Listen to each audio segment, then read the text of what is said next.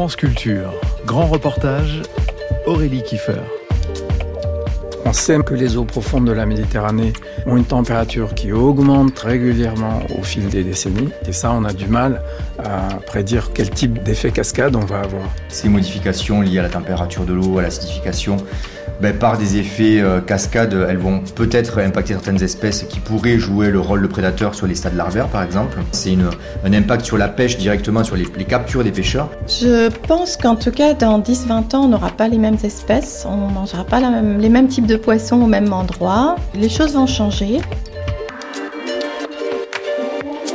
Le monde a connu cet été les températures les plus élevées jamais mesurées. Canicules, sécheresses, inondations ou incendies ont frappé l'Asie, l'Europe et l'Amérique du Nord dans des proportions dramatiques et souvent inédites. Et l'on en parle moins, mais les mers et les océans ont également souffert. Avec le dérèglement climatique, les vagues de chaleur marine s'intensifient et deviennent plus fréquentes.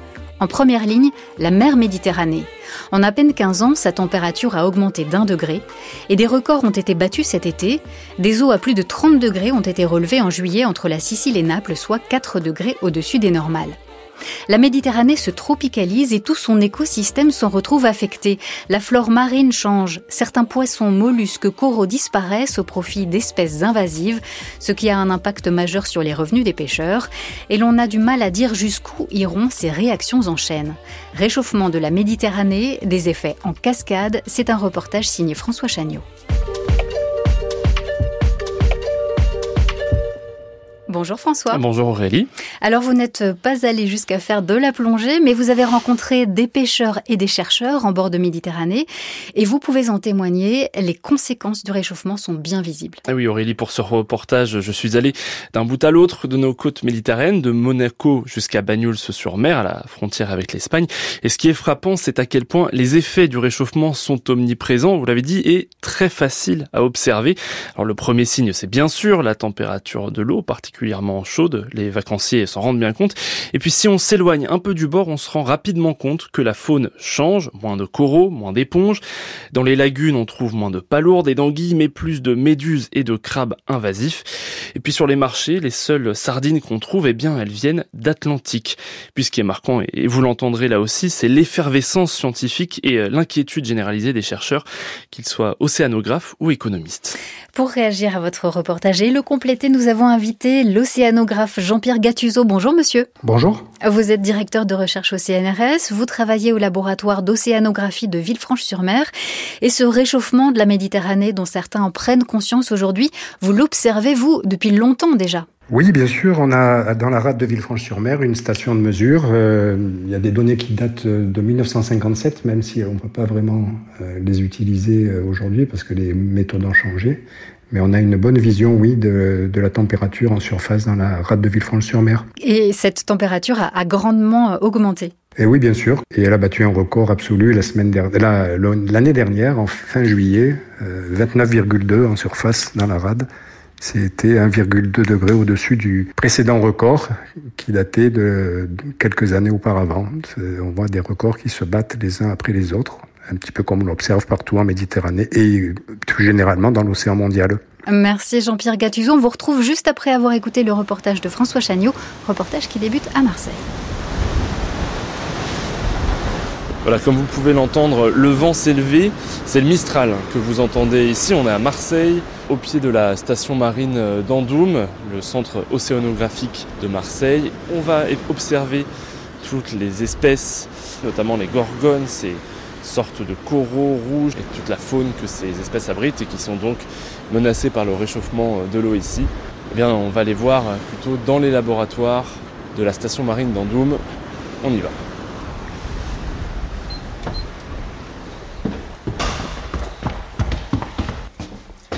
Bonjour. Merci de nous recevoir. Je vous en prie. Je m'appelle euh, Pierre Chevaldonné. Je suis chercheur au CNRS. Je fais partie d'un laboratoire, d'une unité de recherche, comme on dit, qui s'appelle l'IMBE, Institut méditerranéen de la biodiversité et d'écologie marine et continentale. Clairement, on a vu la multiplication de ce qu'on appelle maintenant les, canicules sous-marines ou les, les vagues de chaleur euh, sous-marines on a vu leur multiplication, leur intensité euh, augmenter, leur répétition. Euh. Alors il y a des espèces qui sont très visibles, et c'est par celles-là qu'on va commencer. C'est celles qui sont visibles par le commun des mortels, par un plongeur, par un, visiteur sous-marin. Et sont des, grandes espèces structurantes. C'est notamment tout ce que sont les, gorgones, de grandes éponges, tout un tas de coraux et d'espèces qui donnent un peu un, paysage en trois dimensions sous l'eau qui eux-mêmes sont des espèces, mais elles sont aussi des habitats pour des tas d'autres espèces. Voilà, elles sont là, ces gorgones, donc euh, de grand panache euh, avec des ramifications, euh, avec en effet cette couleur rouge qu'on retrouve accrochée à ces rochers. Ces gorgones qu'on voit ici bien rouges, en, bonne santé, on les retrouve en tout cas de moins en moins au pied de la station marine d'Andoum et dans d'autres zones côtières méditerranéennes. On les appelle euh, espèces ingénieurs parce qu'elles ont un rôle euh, vraiment euh, très important dans les écosystèmes. Et donc, c'est les premières qu'on a vues être affectées par des, épisodes de mortalité, de maladie. Aujourd'hui, lorsque vous plongez, imaginons après une de ces vagues de chaleur sous-marine, ou en tout cas d'épisodes de réchauffement sur un temps court de l'eau, qu'est-ce que vous observez concrètement? Qu'est-ce que vous voyez de différent au fond de l'eau? Bah, C'est un petit peu comme se promener dans une forêt de pins après un incendie. C'est-à-dire qu'on voit cette forêt animale, puisque ce sont des animaux, les gorgones, les coraux, les éponges, tout ça, ce sont des animaux qui ont été brûlés, voilà, dont il ne reste plus que les squelettes. La gorgone a un squelette euh, corné, sur lequel des tas d'autres choses vont venir se, se poser, vont venir coloniser. Ça reste en place comme un arbre mort. Et puis dans un deuxième temps, quand ça disparaît, eh bien on voit la roche nue. Ce qu'on sait, c'est que par exemple l'été 2022, c'est toute une famille d'éponges, c'est-à-dire que ça regroupe euh, presque une, douzaine euh, d'espèces euh, d'éponges, dont vous allez retrouver les squelettes très souples au bord de vos baignoires. toute cette famille-là a été affectée par la vague de chaleur de la fin de l'été 2022, avec des mortalités qui ont atteint quasi 100% dans la tranche d'eau qui va de la surface jusqu'à 20 mètres. Et dans ces conditions-là, c'est un élément de, ce paysage euh, écologique, de, de, ces écosystèmes qui disparaît, qui n'est plus disponible pour servir d'abri à, à, des tas d'organismes, ni pour servir de nourriture à d'autres, ni pour, par exemple, une éponge, c'est quelque chose qui filtre vous diminuez euh, cette quantité de, filtreurs, euh, vous allez modifier euh, de manière assez drastique bah, les conditions de vie dans l'écosystème. Ce qu'on sait, c'est que ça fonctionne aujourd'hui avec un système d'eau profonde en, Méditerranée qui est autour de 13 degrés et qui a été à 13 degrés depuis, depuis maintenant assez longtemps. C'est un petit peu une particularité de la Méditerranée. Les eaux profondes partout ailleurs, elles sont beaucoup plus froides. C'est à 13 degrés parce qu'il y a il y a un jeu d'évaporation, d'apports euh, continentaux et puis de circulation de, de cette eau à l'intérieur de la Méditerranée, d'évacuation d'une partie des eaux et de réalimentation par le détroit de Gibraltar. C'est un jeu assez complexe de, de masse d'eau. C'est la situation actuelle. On sait qu'il risque d'y avoir des modifications dans la circulation des eaux. Pour l'instant, le réchauffement euh, et les grandes vagues de chaleur, elles ont surtout affecté les zones littorales, mm. les zones peu profondes. On sait malgré tout que les eaux profondes de la Méditerranée ont une température qui augmente très légèrement, régulièrement au fil des, décennies. Et ça, on a du mal à prédire comment ça va se passer et quel type d'effet cascade on va, on va avoir. Les premiers témoins de ces immenses bouleversements, ce sont les pêcheurs. La tourner À 7, le plus grand port de pêche méditerranéen, on ne trouve plus une seule sardine dans les filets. Et pourtant, jusqu'à la fin des années 2000, les 32 chalutiers sétois en débarquaient 4000 tonnes chaque année, soit deux tiers du chiffre d'affaires. Nous sommes sur le port de Ceta, à la marina, avec euh, des pêcheurs à la retraite hein, qui discutent, qui passent l'après-midi euh, dans, un endroit convivial, hein, mon petit atelier de, de filer des décorations pour regarder un peu l'identité de, notre ville et de notre métier. Le coup de mer là, rentré, On parle du mauvais temps qu'il y a eu encore.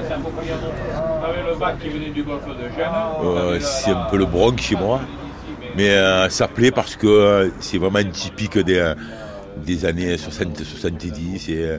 Aujourd'hui, des anciens filets de pêche, comme des filets à sardines ou des anciens filets à chalut, je leur redonne une deuxième vie à ma manière à moi, en faisant des filets de décoration ou des hamacs. Euh. Ces filets, euh, un jour, vous les mettiez dans la mer. Aujourd'hui, ils sont dans votre atelier.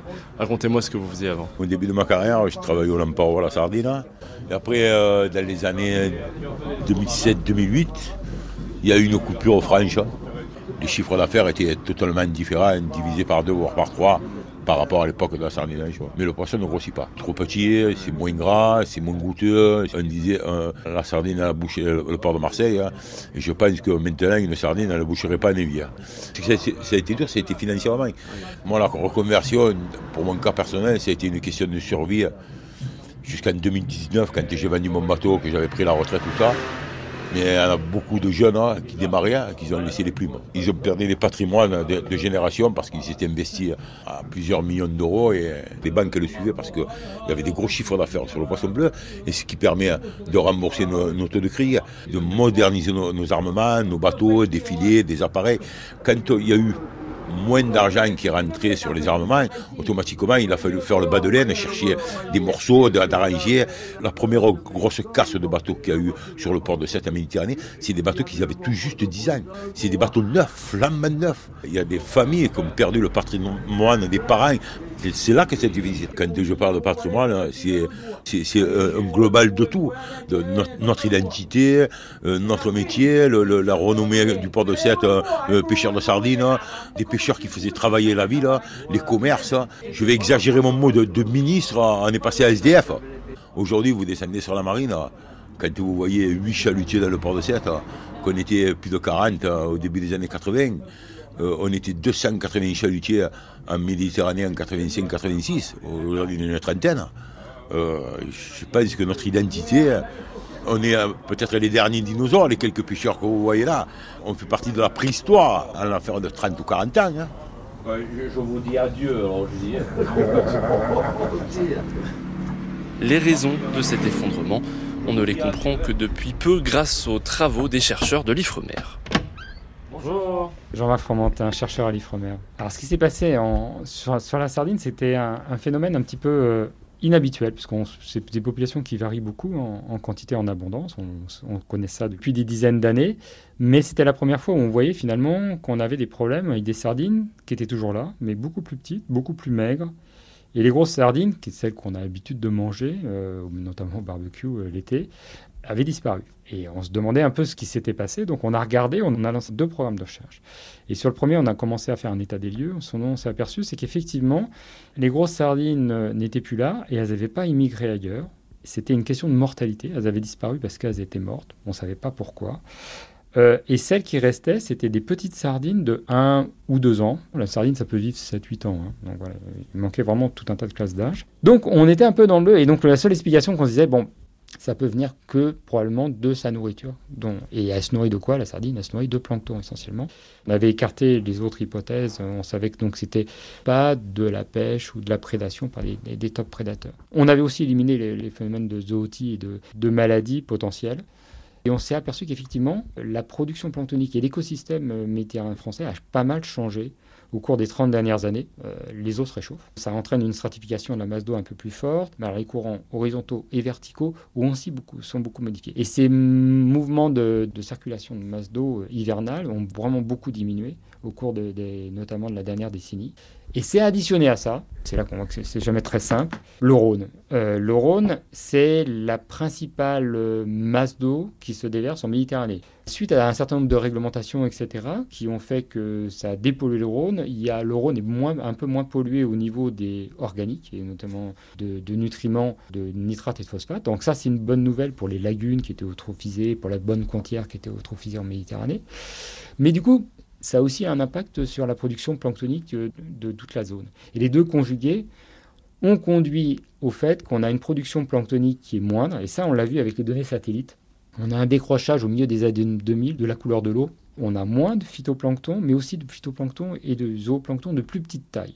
Et ça, c'est moins énergétique pour les poissons qui vont s'en nourrir. Oui, parce qu'on pourrait se dire, s'ils sont de plus petite taille, il suffirait qu'ils en mangent plus. Ben voilà, exactement. Et ben vous touchez le cœur du problème. La sardine, pour avaler cette quantité de nourriture sous forme de petite taille, dépensait deux fois plus d'énergie que lorsqu'elle mangeait sur la grande taille. Ce phénomène de diminution de la taille du plancton et donc diminution de la taille des sardines, est-ce que euh, vous avez des projections euh, sur un renversement peut-être de ce phénomène ou alors est-ce que c'est quelque chose qui est selon vous définitif? On parle jamais de choses définitives quand on est scientifique parce qu'on ne sait jamais si c'est définitif ou pas. C'est ce qu'on pensait au début, on, pensait que c'était un phénomène réversible, on se pensait que c'était parce que la variation météo environnementale, ça on connaît ça.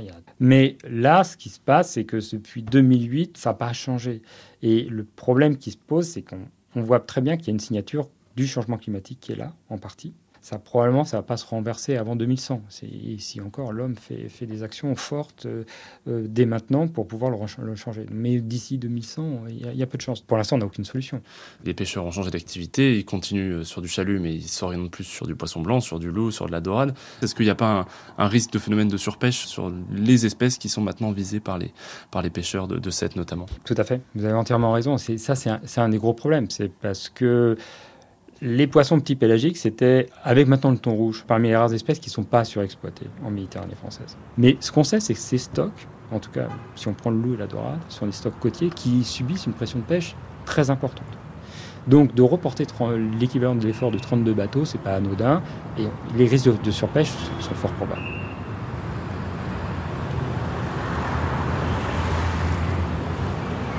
Maintenant, pour étudier les conséquences euh, économiques de ce réchauffement climatique, notamment sur la pêche, une industrie à, 3 milliards de dollars en Méditerranée, eh bien c'est à Monaco qu'il faut se rendre, euh, au pied du Palais Princier, en plein milieu du port. Euh, ici, il y a le centre scientifique de Monaco et on va retrouver Nathalie Ilmi, qui est une économiste spécialisée sur l'économie de la pêche et notamment le lien avec le changement climatique.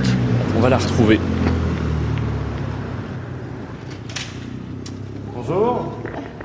va parler de cette étude. Déjà, est-ce que vous pouvez m'en faire une synthèse, un résumé? Quel était l'objectif et quelles sont les conclusions dans les grandes lignes? On a mis ensemble des euh, scientifiques en sciences naturelles et des économistes. Et il s'agissait de voir l'impact du changement climatique et d'autres stress environnementaux sur la pêche en Méditerranée. Donc euh, nous avons pris 17 espèces euh, commerciales et on a essayé de voir euh, comment elles évoluaient en Méditerranée, leur migration. Et nous avons intégré à la fois des indicateurs de sensibilité écologique et des indicateurs de sensibilité économique. Par exemple, au niveau écologique, on a chaque espèce, comment elle réagit par rapport au changement climatique. Est-ce qu'elle est plus ou moins sensible? Au niveau économique, on a intégré combien de pêcheurs travaillent dans le domaine des pêches, quels revenus euh, ils en retirent. Euh, également, on a intégré la partie restauration, puisque la restauration utilise les, produits de la mer.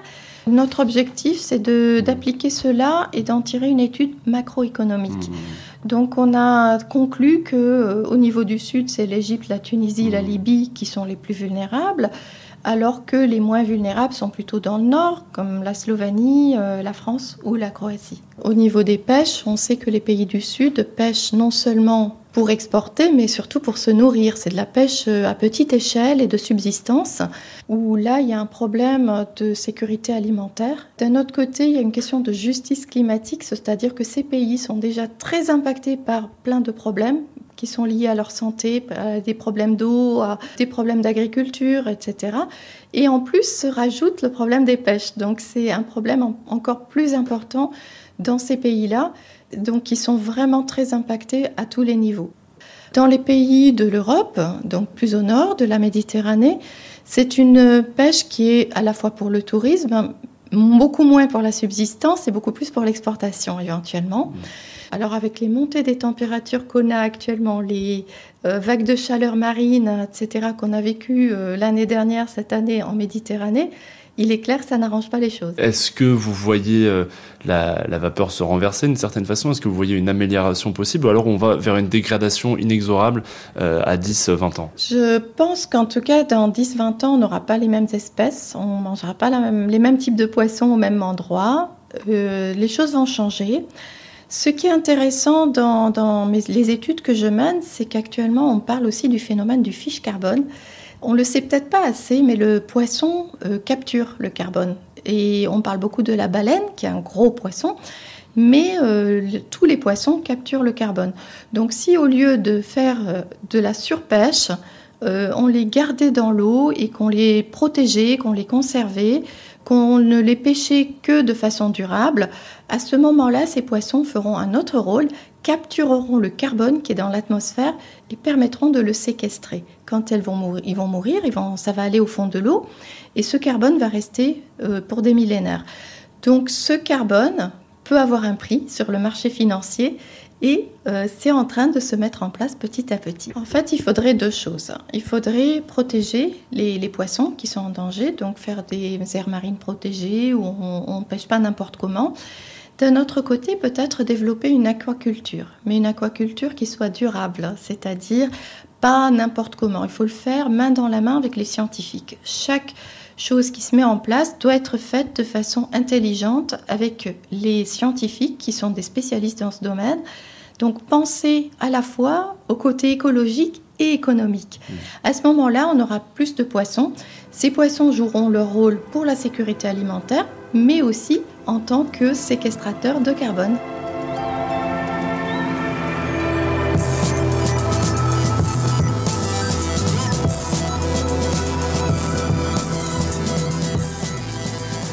Dans une étude publiée en mai 2023, la même équipe de chercheurs projette des baisses de capture de pêche catastrophiques en Méditerranée. Si rien n'est fait pour limiter le réchauffement climatique, elle pourrait diminuer de 20 à 75% d'ici la fin du siècle selon les outils de pêche, chalut, seine, filet ou casier. En revanche, en stabilisant les émissions à un niveau faible, nous pourrions réduire cette baisse des captures d'en moyenne 22%.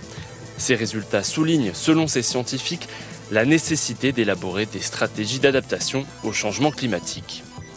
Pour cela, la France parie notamment sur l'aquaculture. Fin juillet 2023, la préfecture des Alpes-Maritimes a donné le feu vert à un projet de méga ferme piscicole au large de Cannes. Des poissons d'élevage plus résistants au réchauffement de la Méditerranée et ses conséquences, c'est l'objet du projet ANR Fishness auquel participe François Halal, chercheur en génétique et génomique aquacole à l'Ifremer. C'est ici qu'ont été euh, débloqués euh, euh, des, notamment des, verrous zootechniques extrêmement importants qui permet aujourd'hui, par exemple, d'avoir la, culture, donc l'élevage de bar, qui est une des espèces majeures, environ 250 000 tonnes de bar qui sont élevées en, en Europe chaque année, en fait, grâce aux découvertes qui ont pu être faites ici.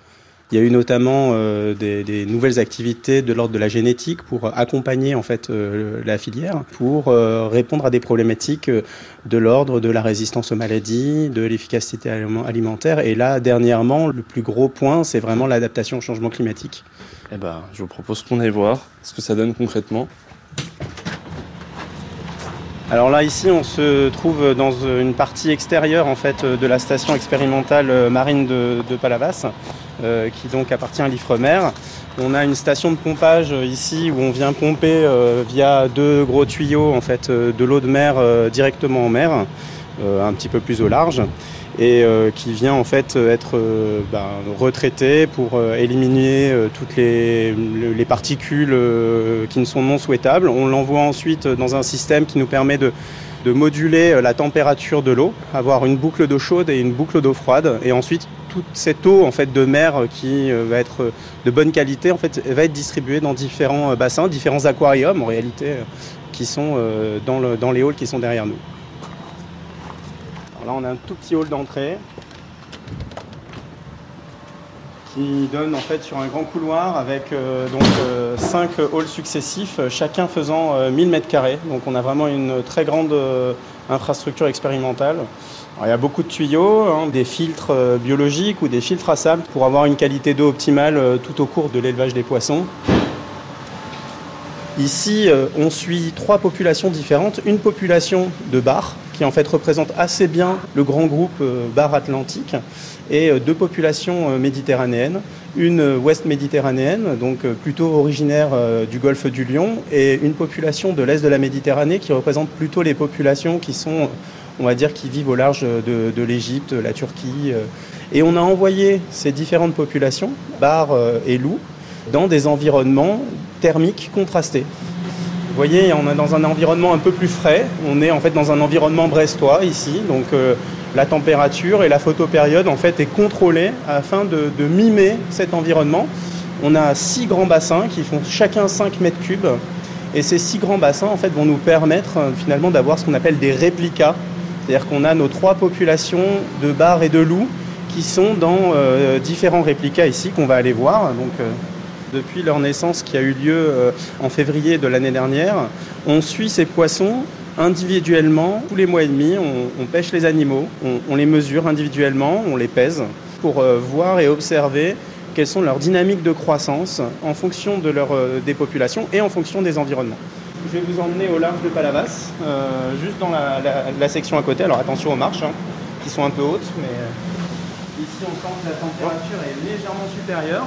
Alors, ce que je peux vous dire qui est quand même intéressant hein, sur euh, le golfe du Lion, malheureusement, euh, aujourd'hui, on est obligé de refroidir l'eau du système pour que ça corresponde en fait euh, aux projections thermiques qu'on espère maintenir. ce qui est quand même un, comble, puisqu'en fait on pompe l'eau de mer au large de Palavas et on est obligé de la refroidir pour que ça corresponde au profil thermique de Copernicus pour la Méditerranée ouest. Hein. alors ils sont beaucoup plus gros, mais ils ont exactement le même âge finalement, ce qu'on observe d'ailleurs beaucoup là euh, sur cette euh, première année en fait euh, où on a suivi les populations, c'est que les populations de bar, elles capturent extrêmement bien l'opportunité de croissance liée à la température. Et donc plus la température augmente, plus le taux de croissance des poissons augmente.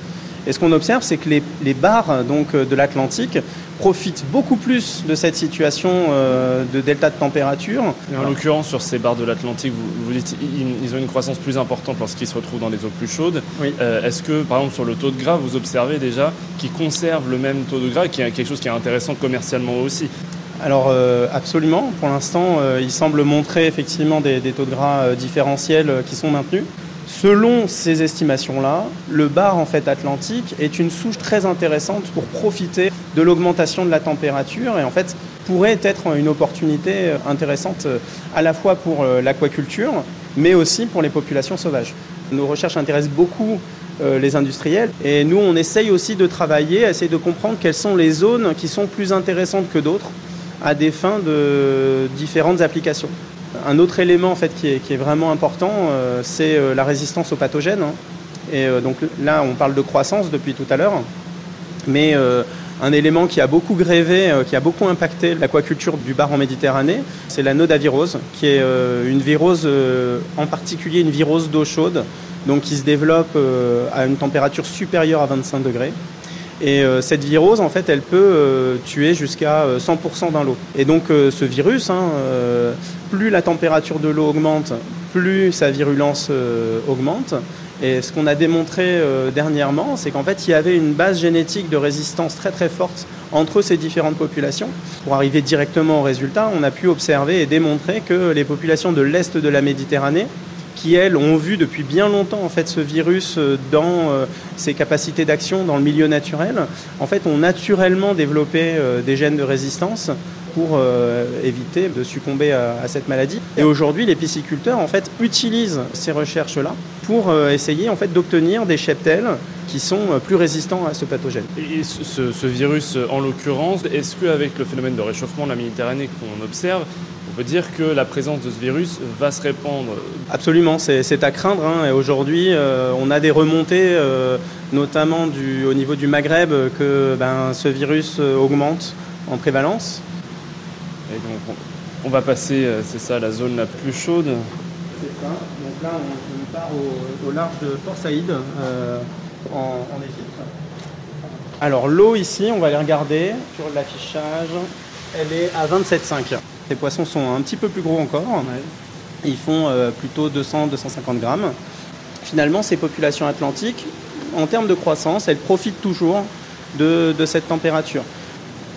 Une bonne nouvelle pour les pisciculteurs, moins pour les défenseurs de l'environnement qui dénoncent l'impact écologique de ces fermes piscicoles. Il se trouve que ces espèces locales à haute valeur commerciale, comme le bar ou la dorade, ne sont pas les seuls à prospérer dans cette Méditerranée de plus en plus chaude. Un millier d'espèces exotiques, dont une cinquantaine jugées invasives, y ont élu domicile en une quarantaine d'années. La rascasse volante, ce poisson carnivore, vorace et venimeux, originaire du Pacifique, a profité de l'élargissement du canal de Suez pour conquérir et infester les eaux égyptiennes, chypriotes et grecques. Le poisson lapin, véritable tondeuse des mers, rase en ce moment les forêts d'algues sous-marines jusqu'en Sicile. Pour l'instant, ces deux poissons ravageurs épargnent les eaux encore trop froides de nos côtes françaises, mais un autre fléau dévaste depuis quelques années les fragiles lagunes du nord de l'Italie, de la Catalogne et chez nous, du Roussillon et du Languedoc. Il s'agit du crabe bleu.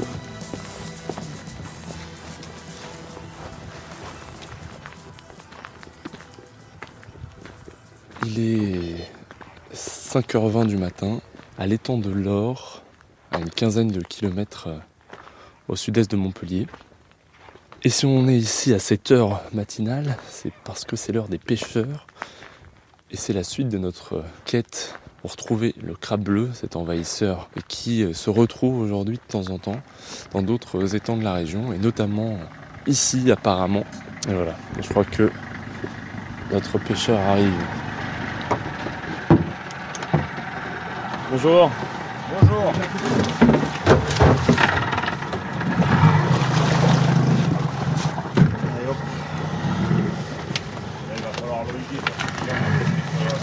J'embarque.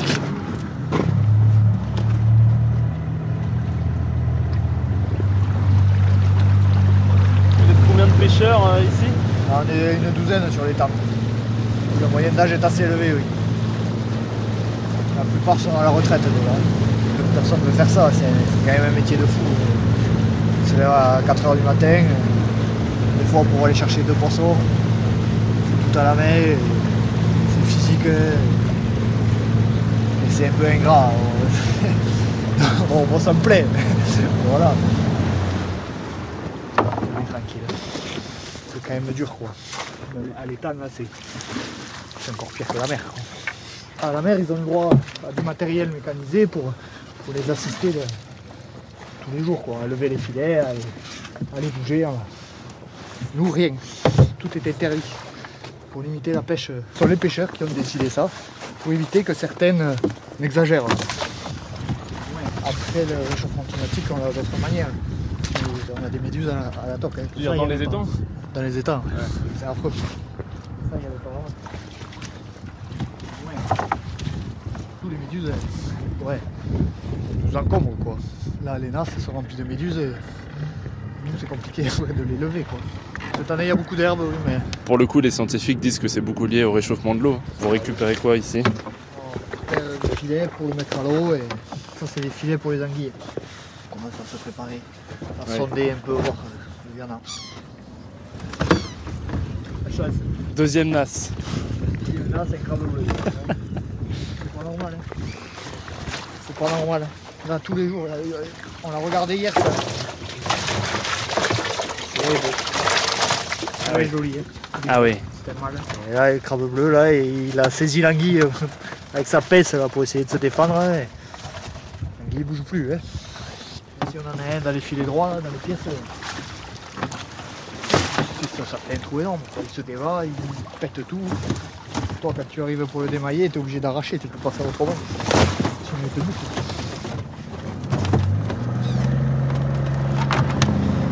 Pour euh, donner une idée de quoi ressemble ce, crabe, euh, il est de forme euh, peu ovale, avec deux pointes sur les côtés et 15 cm entre chacune de ces, de ces pointes. Plutôt verdâtre au-dessus et puis ce bleu électrique sous les pinces, le, sur les nageoires. Puis ce qui est impressionnant, c'est surtout la taille de ces pinces. 15-20 cm. Pour en savoir plus et compléter ce portrait robot du crabe bleu, le spécialiste c'est Pascal Roman, biologiste marin à l'Observatoire océanologique de Bagnols-sur-Mer. Alors c'est une grosse espèce de crabe hein, qui, euh, qui mesure une vingtaine de centimètres euh, de pointe en pointe, puisque la carapace a, des pointes latérales. Euh, donc grande espèce, une- un crabe nageur, donc il a des palettes natatoires à l'arrière. C'est une, espèce qui est capable de faire des grands déplacements en mer en particulier, hein, 15 km par jour, ça a été évalué. C'est une espèce donc qui, qui vient d'Amérique du Nord principalement, hein, qui vient du nord-est des États-Unis. Qui vit dans des eaux dessalées, donc euh, plutôt des lagunes ou des estuaires. Il a été détecté les premières fois, hein, fin du 19e, début du 20e siècle. C'était du côté de la Manche qu'un individu avait été repéré, mais il ne s'était pas installé à ce moment-là. Et puis on en a vu dans les temps de Berre dans les années 60, 1960. Là encore une fois, quelques individus, il s'est pas installé. Et c'est là depuis quelques années que vraiment euh, il commence à faire des ravages et à se montrer de manière très... Euh, bah, très effective dans nos eaux, en particulier chez nous dans l'étang de, de, de Canet, de Canet-Saint-Nazaire. On a vu arriver ces crabes en 2017, quelques individus, puis de plus en plus d'individus, 2018 quelques dizaines d'individus, jusqu'à arriver à 14 tonnes euh, capturées en 2022. Il est omnivore, donc il se nourrit d'à peu près tout. Euh, il va se nourrir de mollusques, il va casser des coquilles en particulier. Euh, il va se nourrir d'autres crustacés, de poissons, de charognes, de jeunes oiseaux aussi, les oiseaux qui vivent au bord de l'eau. Il mange des algues aussi, des, déchets de, végétaux. Et le problème chez nous, c'est qu'il n'a pas de prédateurs et il n'a pas a priori non plus les parasites qui transportent quand il est dans son aire d'origine et qui régulent aussi ses populations. Expliquez-moi un peu cette invasion express. En, deux ans, on a vu les populations exploser. Alors, qu'est-ce qui les explique C'est difficile à dire. Euh, il doit y avoir plein de facteurs en fait qui expliquent ça. Dans la lagune de Canet-Saint-Nazaire, principalement, c'est le fait que c'était une lagune qui était déjà pas mal abîmée. Hein. C'est une lagune qui était impactée par les activités humaines, entre autres. Donc, c'était euh, champ libre pour son développement. Ce qui peut aussi expliquer les choses, ben, ça va être euh, les modifications globales hein, au, niveau, au niveau méditerranéen. Hein. Certainement que ces modifications liées à la température de l'eau, à l'acidification, ben, par des effets euh, cascades, elles vont peut-être impacter certaines espèces qui pourraient jouer le rôle de prédateurs sur les stades larvaires, par exemple. Elles peuvent aussi libérer des niches en disparaissant et libérer des niches écologiques que le crabe bleu va prendre. Comme on, a une, remontée globale de la température de l'eau de, de l'eau de, mer, en fait, hein. on a des canicules marines, par exemple, qui vont impacter de manière assez drastique certaines espèces.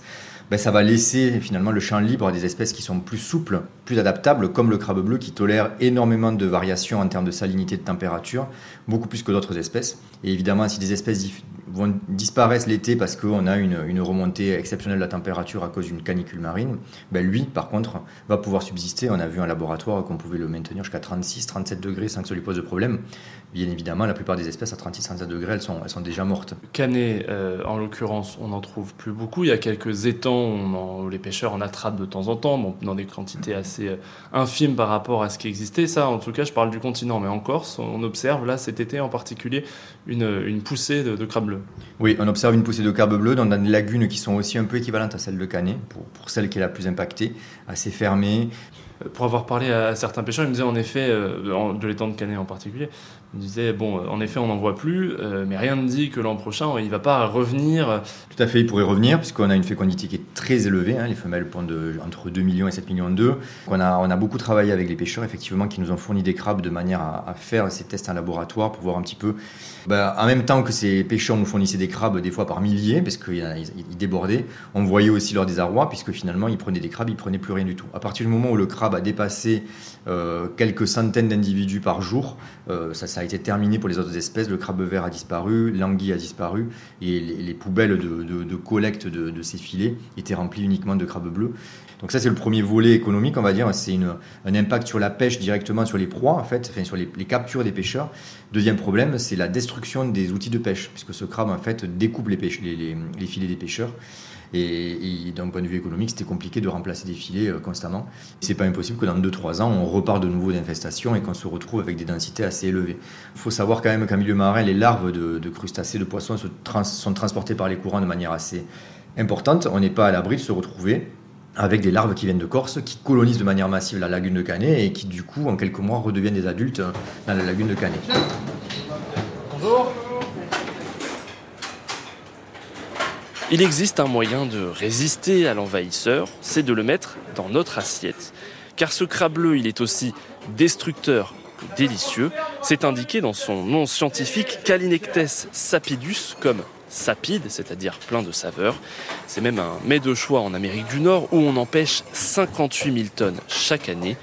Chez nous, ses qualités culinaires restent méconnues, mais pas à la table de Laurent Lemal, le chef du restaurant étoilé La Balette, sur les hauteurs du port de Collioure. Bah là, on a à peu près une trentaine de petits crabes bleus. Donc là, en fait, là, on a fait un courbouillon. En fait, on va jeter nos crabes dedans. Donc là, en fait, on est parti pour 8 minutes d'ébullition. Et en fait, après, on va couper le gaz et on va les laisser euh, 6 à 8 minutes en fait directement dans le bouillon, histoire que voilà, que la chair en fait elle soit pas trop sèche et que ça fasse un produit vraiment de qualité. En fait, on va retirer les pinces. Protection.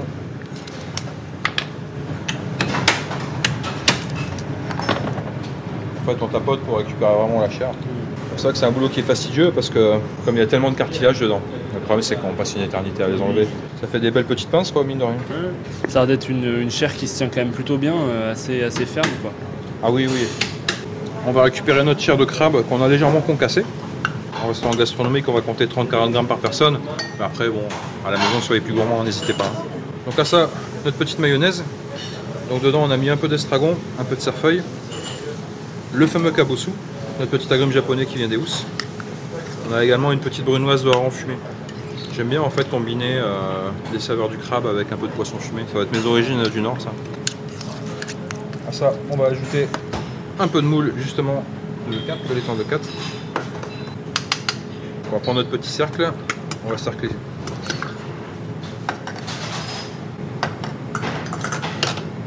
Donc ensuite, pour amener un peu de fraîcheur, on va prendre de la mini courgette pour réaliser en fait une petite rosace de courgette. On la passe très finement à la mandoline.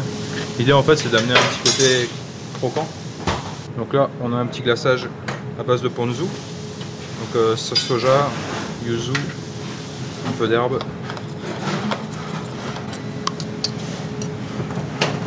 Et dessus en fait, petit travail de patience, on va déposer notre petite rosace de courgette. Dessus on va mettre quelques petites fleurs de pentas. Et à côté de ça en fait on va servir un petit jus vert. Donc à base de capucine, roquette, euh, épinards. Et en fait, on lit ça avec un peu de glace, un peu d'huile d'olive et ça nous fait vraiment un jus vert. L'idée, c'est d'amener un petit côté poivré et d'amener toujours euh, un peu de peps. Et c'est terminé. Magnifique. Dans notre descriptif, en fait, quand on sert le plat aux clients, justement, on leur explique. On leur explique que voilà, c'est le crabe bleu de Méditerranée, c'est une variété invasive.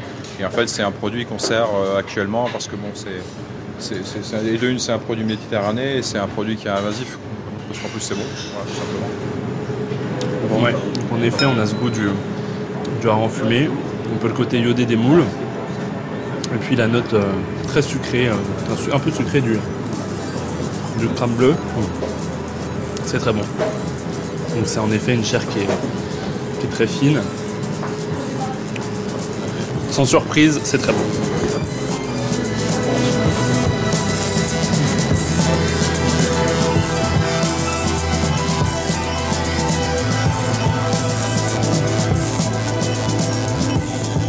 Réchauffement de la Méditerranée, des effets en cascade, un reportage de François Chagnot avec Annie Bro à la réalisation.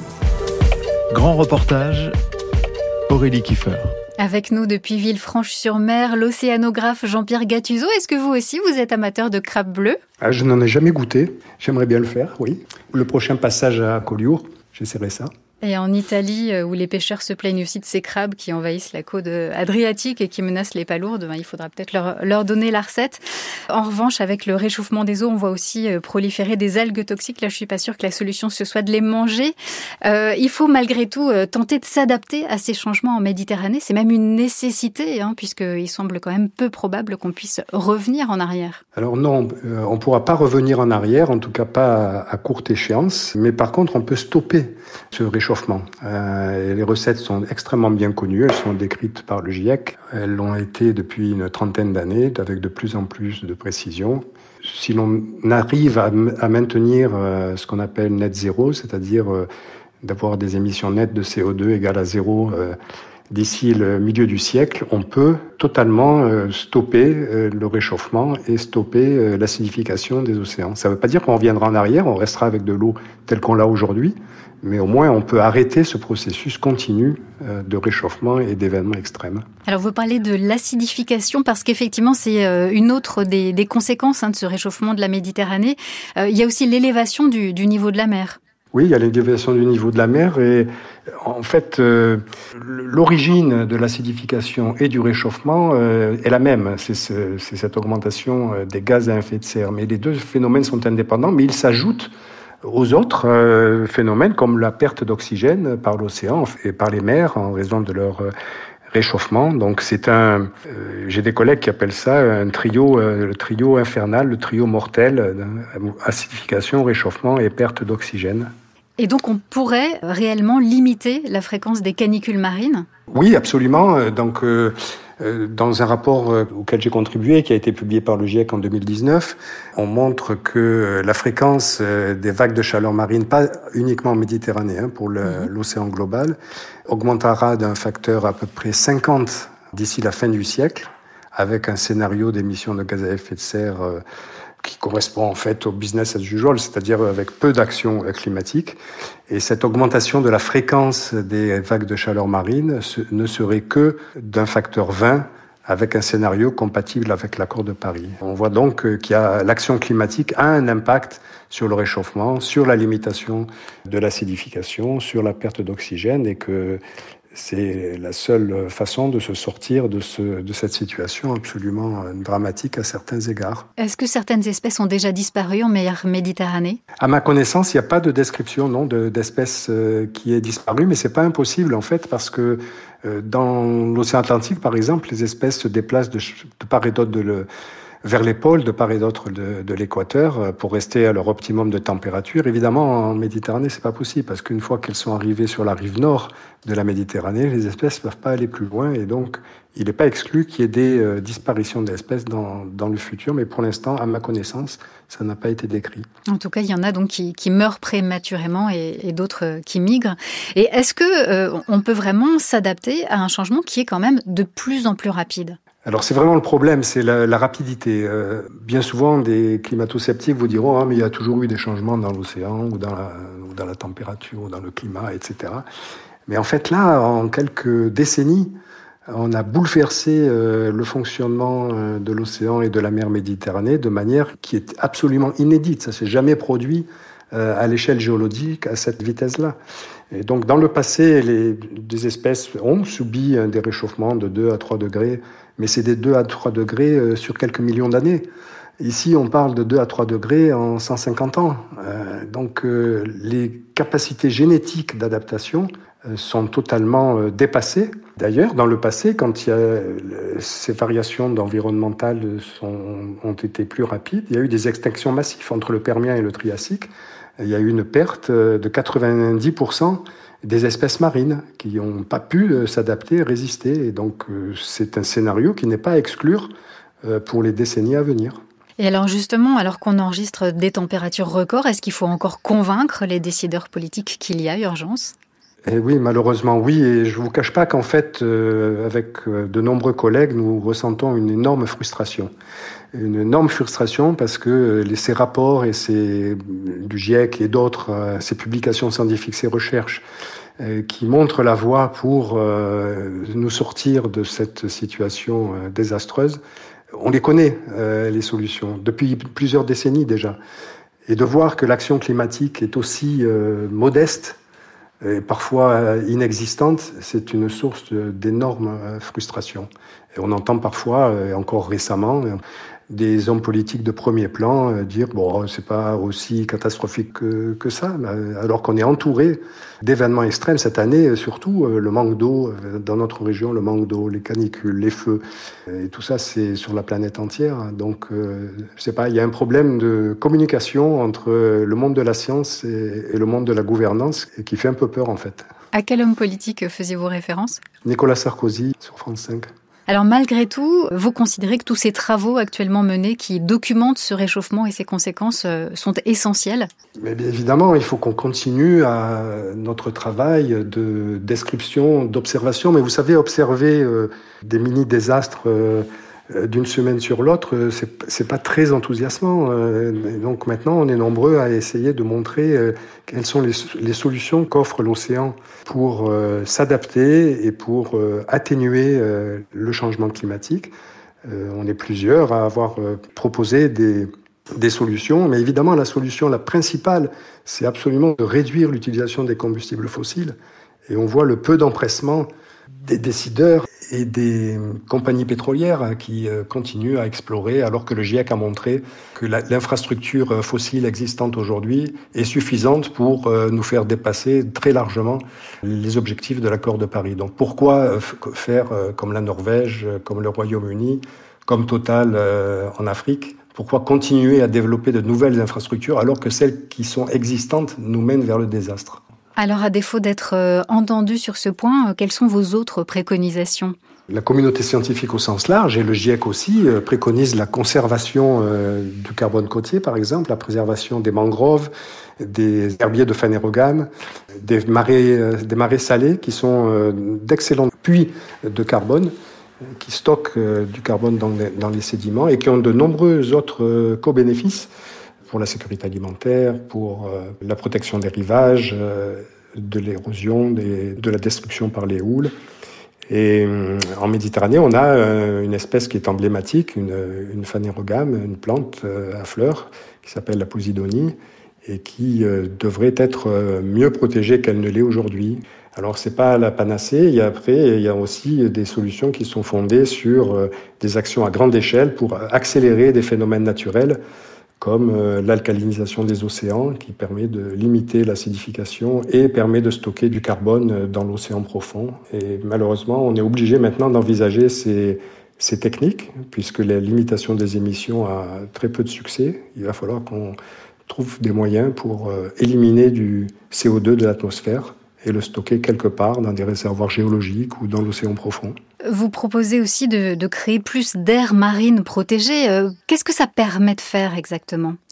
Alors, euh, conceptuellement, on arrive à comprendre que lorsqu'on limite les facteurs de stress, on donne aux espèces euh, de meilleures capacités de résilience et de résistance au changement climatique. Et il y a des démonstrations que c'est le cas.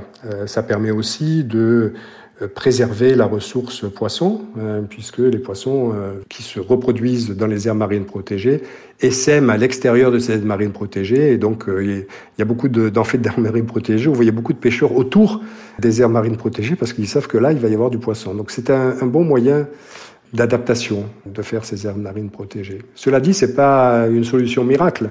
On peut prendre l'exemple de la Grande Barrière de Corail en Australie, la plus grande formation construite par des organismes vivants, par les coraux, 1800 km de long.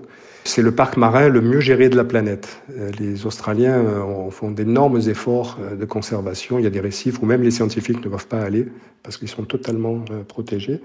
Eh bien, euh, ces cinq dernières années, il y a eu trois épisodes de mortalité massive dus à des vagues de chaleur marine, bien que ce soit un parc marin super, super géré. Et donc on voit que les aires marines protégées ont quand même un, effet limité quand euh, des variables environnementales comme le, pH, l'acidité ou la température dépassent les bornes. Ça vous paraît quand même euh, une idée utile? Pourquoi est-ce qu'il n'y en a pas plus aujourd'hui? Qu'est-ce qui pose problème? Je pense que c'est une des mesures qui sont très utiles et qu'il faut absolument poursuivre. Poursuivre en faisant de véritables aires marines protégées. Parce que, euh, en Méditerranée notamment, euh, certains collègues spécialistes du sujet appellent ces aires marines protégées des, des aires marines protégées de papier.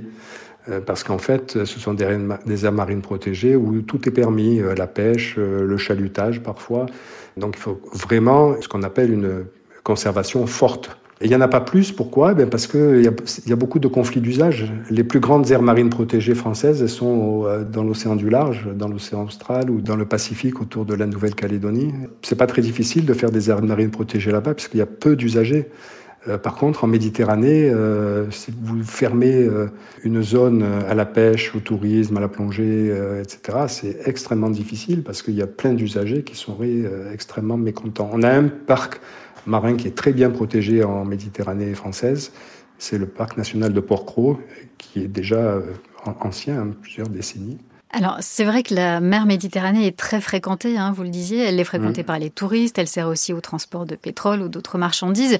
Euh, d'ailleurs, elle subit les effets de cette activité humaine, alors qu'en plus la population euh, augmente le long de ses côtes, qu'on a un littoral de plus en plus bétonné. On peut dire que la mer Méditerranée subit quand même un certain nombre de dégâts variés. Oui, bien sûr, les ports, les terminals pétroliers, la bétonification du rivage, Beaucoup de dégâts ont déjà été occasionnés euh, et revenir en arrière, évidemment, euh, c'est impossible dans la plupart des cas. Donc cette pression humaine sur la Méditerranée est excessivement forte.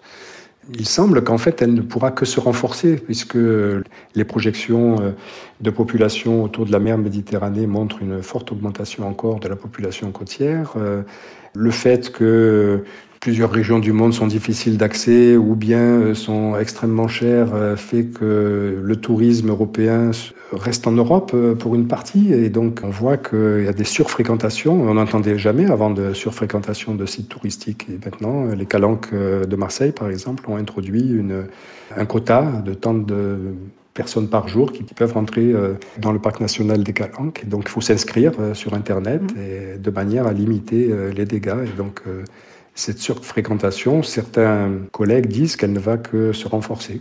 Et parmi les dégâts, il y a aussi euh, la pollution, notamment euh, au microplastique. Oui, la pollution au microplastique. Mais alors, euh, pour ne pas dresser un tableau trop noir, il faut quand même dire qu'il y a des choses qui marchent bien et qui ont été couronnées de succès. C'est la réglementation européenne concernant les eaux usées qui a obligé les communes à s'équiper en station d'épuration des eaux usées. Donc la qualité microbiologique euh, globalement des côtières euh, européennes euh, s'est améliorée. Il reste un gros point noir, c'est ce que vous disiez, les plastiques et aussi les eaux usées de la rive sud de la Méditerranée, des côtes du Liban. Si on veut maintenir une Méditerranée propre, il y a un aspect d'aide au développement qui doit absolument être pris en compte. Il faut aider ces pays à traiter leurs eaux et à préserver la qualité de leur eau de mer. C'est pas avec les ressources dont ils disposent qu'ils vont le faire. Et donc c'est une tâche commune euh, qui doit être faite pour euh, maintenir un bon état de la Méditerranée. Mais justement, est-ce qu'aujourd'hui, euh, tous les pays qui bordent la Méditerranée cherchent des solutions ensemble ou est-ce que chacun fait ce qu'il peut ou ce qu'il veut de son côté? Je ne suis pas très au fait de la gouvernance de la Méditerranée, mais je pense qu'il n'y a pas beaucoup de vision globale et d'action globale. Je pense qu'il y a beaucoup de relations bilatérales. Euh, je n'ai rien lu à propos d'un plan global de la, pour la préservation et la conservation de la Méditerranée. Alors bien sûr, euh, on a parlé euh, aujourd'hui tout particulièrement de la Méditerranée, mais il faut rappeler que c'est l'ensemble des océans qui sont concernés. on peut souligner que l'Atlantique Nord aussi a enregistré des températures records cet été. Absolument, hein, jusqu'à 1,2 degré au-dessus des normales pour la saison. Euh, pour le grand public, ça ne paraît pas impressionnant euh, quand on dit 1 degré, 1 degré 5 au-dessus des normales euh, saisonnières pour l'eau de mer. Mais en fait, c'est considérable quand on imagine la quantité d'énergie qu'il faut pour réchauffer un océan tel que l'océan Atlantique Nord. C'est absolument gigantesque. Et d'ailleurs, on l'a pas dit ça, mais l'océan, en fait, les mers et les océans nous fournissent d'énormes services. Par exemple, en absorbant plus de 90% de l'excès d'énergie qui résulte de, des gaz à effet de serre. L'essentiel de l'énergie euh, des gaz à effet de serre se retrouve euh, dans l'océan. L'océan absorbe aussi le quart de nos émissions de gaz à effet de serre, de CO2. Si on n'avait pas un océan, on aurait plus de CO2 dans l'atmosphère et des changements climatiques encore plus forts. La contrepartie de ça, c'est que le CO2, c'est un gaz acide et qu'il augmente euh, l'acidité de l'eau de mer, ce qui est néfaste pour certains organismes, euh, plantes ou animaux. Donc le rôle en fait de l'océan est, est le régulateur central du climat. Il régule la température, il régule la quantité de CO2 euh, dans l'atmosphère. Dans cette machine climatique, euh, le climat est absolument essentiel. L'océan, pardon, est absolument essentiel. Il est extrêmement important de maintenir ses capacités de modération du changement climatique. Et ça ne sera pas le cas si l'action euh, sur les gaz à effet de serre n'est pas suffisante. Merci Jean-Pierre Gattuso. Réchauffement de la Méditerranée, des effets en cascade. Ce grand reportage était signé François Chagnot et réalisé par Annie Bro. Documentation Christine Anzano et Véronique Lefalaire. Élise Le était à la technique. N'hésitez pas à partager cette émission de la rédaction. Rendez-vous sur l'appli Radio France ou sur franceculture.fr.